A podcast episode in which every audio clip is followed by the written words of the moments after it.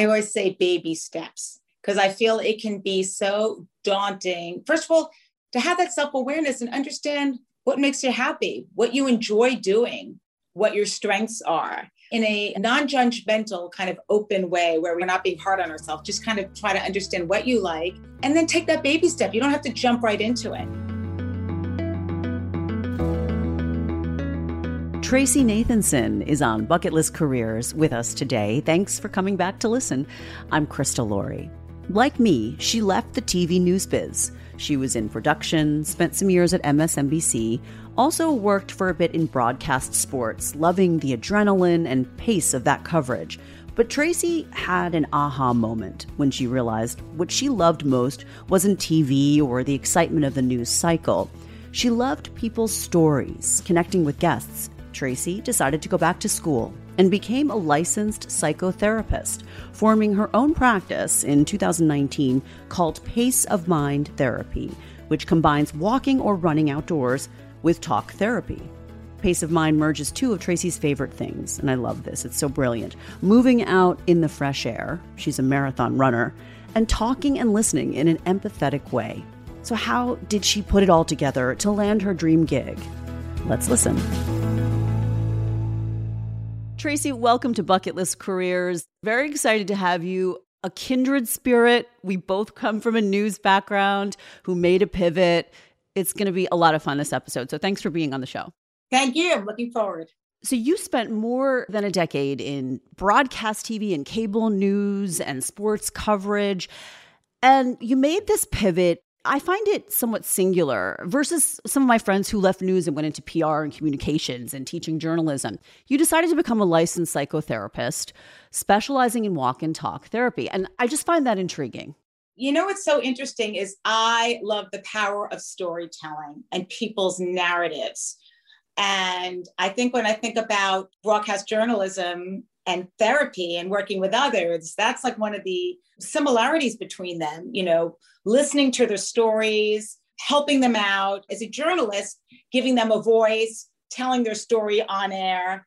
And then the psychotherapist helping them figure out their narrative, helping them change it, empowering them. I mean, they're both really about empowerment in different ways. True. I do see that parallel. We really want to delve into and unpack your journey. So let's take it back then to what attracted you to begin with about, as you said, being a storyteller and doing broadcasts.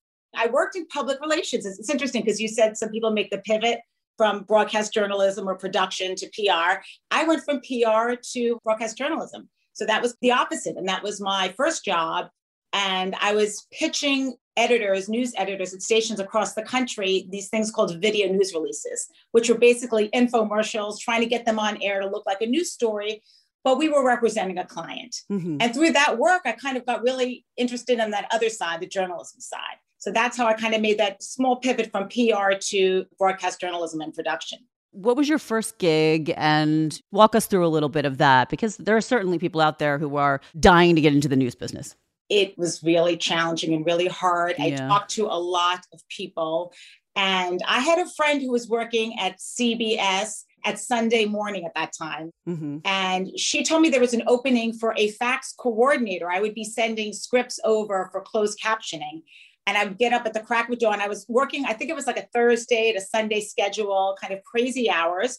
But that was my entree into CBS. I kind of wanted to take anything I could. And I think sure. having a friend who told me about this listing, and then I got, I feel like I got really lucky as well. Yeah, you do have to pay your dues, no doubt about it. There is no nine to five in news. That's what I want to tell listeners too.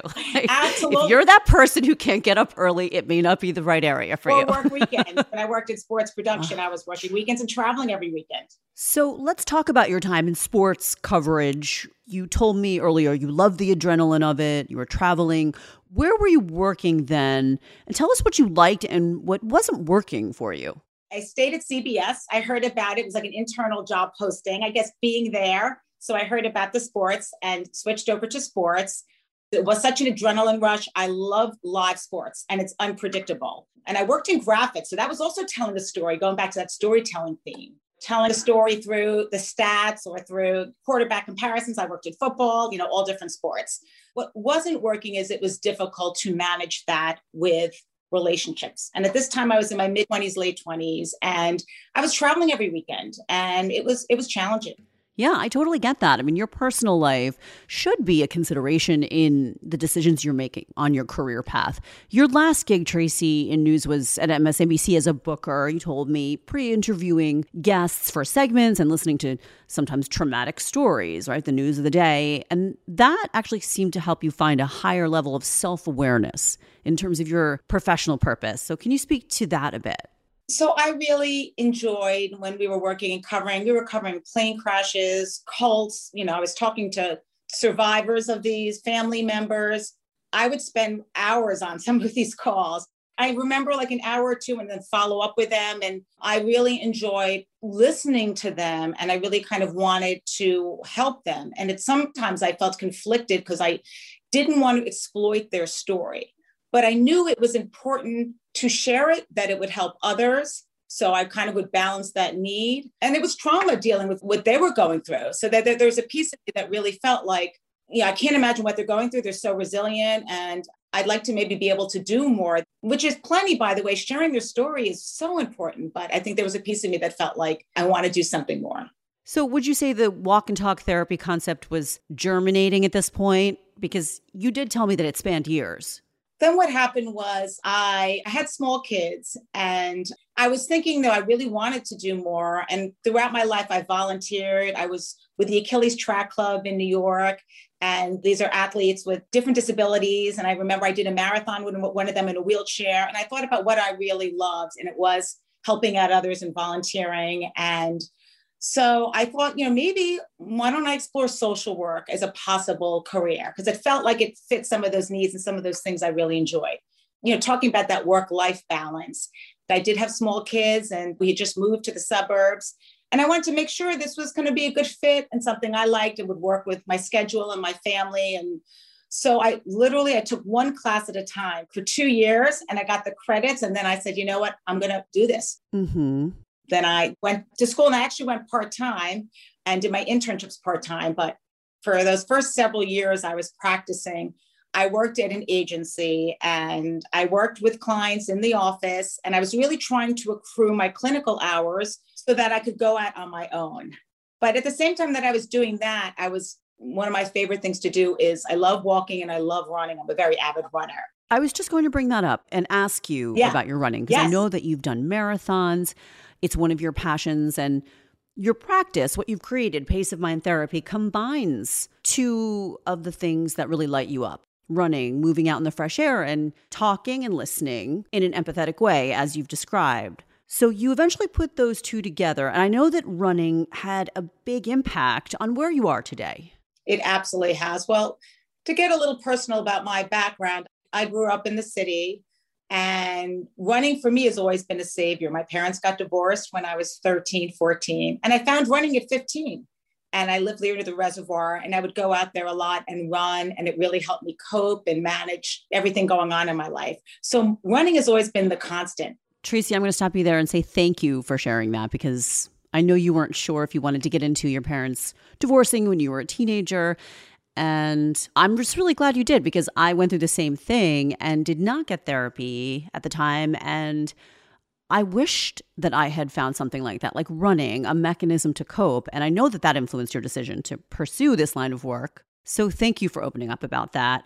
If you can, just tell us more about like how running has been such a powerful motivator for what you're doing now it kind of gave me control. It was something that I had, it was my own. And then I also found friends. It was kind of like this running support group.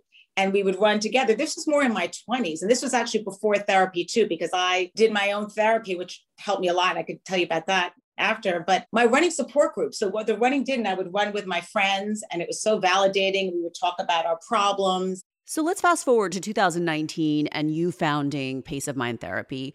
What is so valuable about it? Therapy has helped me so much throughout my life. I started in my 20s and I'm still to this day, I'm in therapy. Really has made me so self aware, helped me with my choices in life, really helped me to advocate for myself. Yeah. I feel there is a lot of stigma around talk therapy.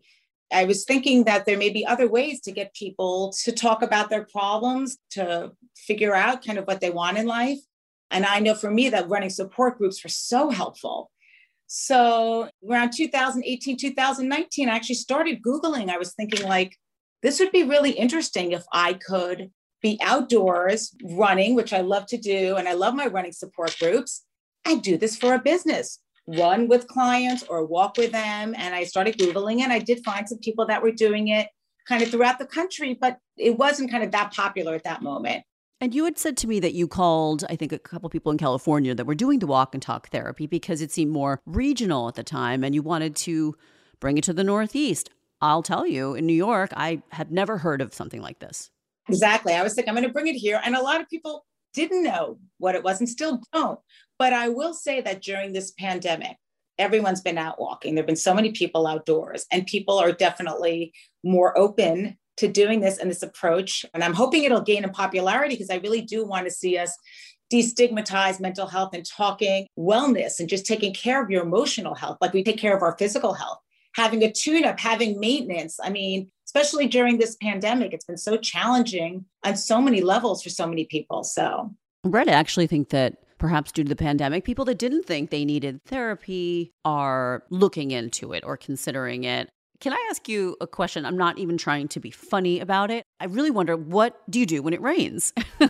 that's a great question. Actually, that's a kind of on my website. When it rains, we reschedule. Well, reschedule our session, or I will do like a teletherapy or in the office. But that's a really good question. And I do have a waiver because it's different from when you're in an office. If you're outdoors, right. Someone we could trip on something, something could happen. And I don't really want to be liable for that. So there is a consent form that my patients will sign mentioning some of the hazards. Not that it hasn't happened yet, thankfully. Your business is kind of new. Have things been getting better? Have you seen some progress since vaccinations became more widespread? They are, thankfully. I've been walking throughout most of the pandemic with people, and in the beginning, we were all wearing masks, and we, I mean, I was doing one on ones. And now, as time has gone on, if I'm with a patient who's feeling comfortable and we've both been double vaccinated, we aren't wearing one. I did have a patient actually who, a day or two after our walk, told me they had COVID. But thankfully, we were outside and we were wearing our masks, and you know that was mm, yeah, going in the right direction at least. Tracy, I always try to share some takeaway nuggets, if you will, from guests. Some of the people I've had on the show have found their professional purpose early. Others have put it all together, like you, I think, after years of different gigs, going back to school your story, I think, is one that draws from years of experience. What do you really want listeners to know if they're struggling career wise? I always say baby steps because I feel it can be so daunting. First of all, to have that self awareness and understand what makes you happy, what you enjoy doing, what your strengths are in a non judgmental, kind of open way where we're not being hard on ourselves. Just kind of try to understand what you like and then take that baby step. You don't have to jump right into it which is what I did. I took kind of one class at a time. And I really tell I have friends now in their 40s, 50s going back to school and doing things that they never thought they would do and trying a class out or doing an internship. Oh, I love that so much. It's never too late. How old were you again when you went back to get your master's? I was 40 when I went back to school. And I want to say that was very challenging. And I was doing papers, you know, in the middle of the night and had two young boys. And how old were the boys? They were young. They were like four and six, or they were very young but I felt so alive. And I loved being in a classroom with people from all different backgrounds, all different ages, all different life experiences, all different stories, where I may not have had that exposure living in my suburban community. And I think that's also one of the things that I really love about being a therapist. And I kind of keeps going back to the storytelling and the narratives, but getting a window into people's all different lives, what they're doing, where they come from, their hopes or dreams. And I get very invested in it. I can see in your face the way it lights you up. Do you know that my youngest daughter, who's 12, going on 13, recently said to me, Mom, I think everyone should have therapy. It should be a given. And I thought, wow, that is such an insight for a girl her age. And I kind of agree with her. What do you say to that? I love that. I actually want to share something because the other day someone sent me an article, a piece, I think in the Hollywood Reporter. I don't know if you've heard about this, but Drybar, the people that created Drybar, the quick blowouts, their new concept, it's called OK Humans. And they're looking to do for mental health what they did for, for blowouts. So they're going to open up a boutique in Brentwood where you can go and have this great experience, just really destigmatize talk therapy okay humans and they're going to hope to open up in other places. And I love that idea. And I love that your daughter said that to you because I do think people are so much more open now. And I think with social media and people really being able to share their stories and adolescents and younger people and this generation, I feel so hopeful that there's going to be availability of resources and inequality, that everyone's going to be able to have that access to the resources they need. Absolutely. I couldn't agree more. And I'm hopeful about that too. Tracy, this was really great to have you on Bucket List Careers. Where should we send our listeners to find out more about you? Well, thank you for asking. My website would be a great place to start. It's paceofmindtherapy.com. Well, that's super simple. It was great to have you on the show. Tracy Nathanson of Pace of Mind Therapy. Be well. Thank you so much. I so enjoyed this. Thank you.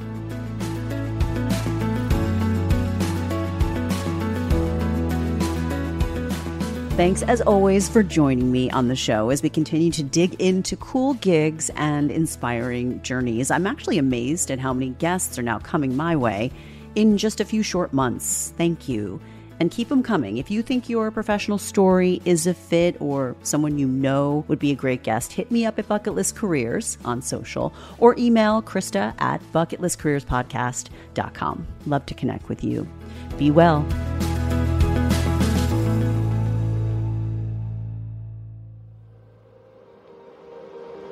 An ironic media production. Visit us at IROMICK ironickmedia.com.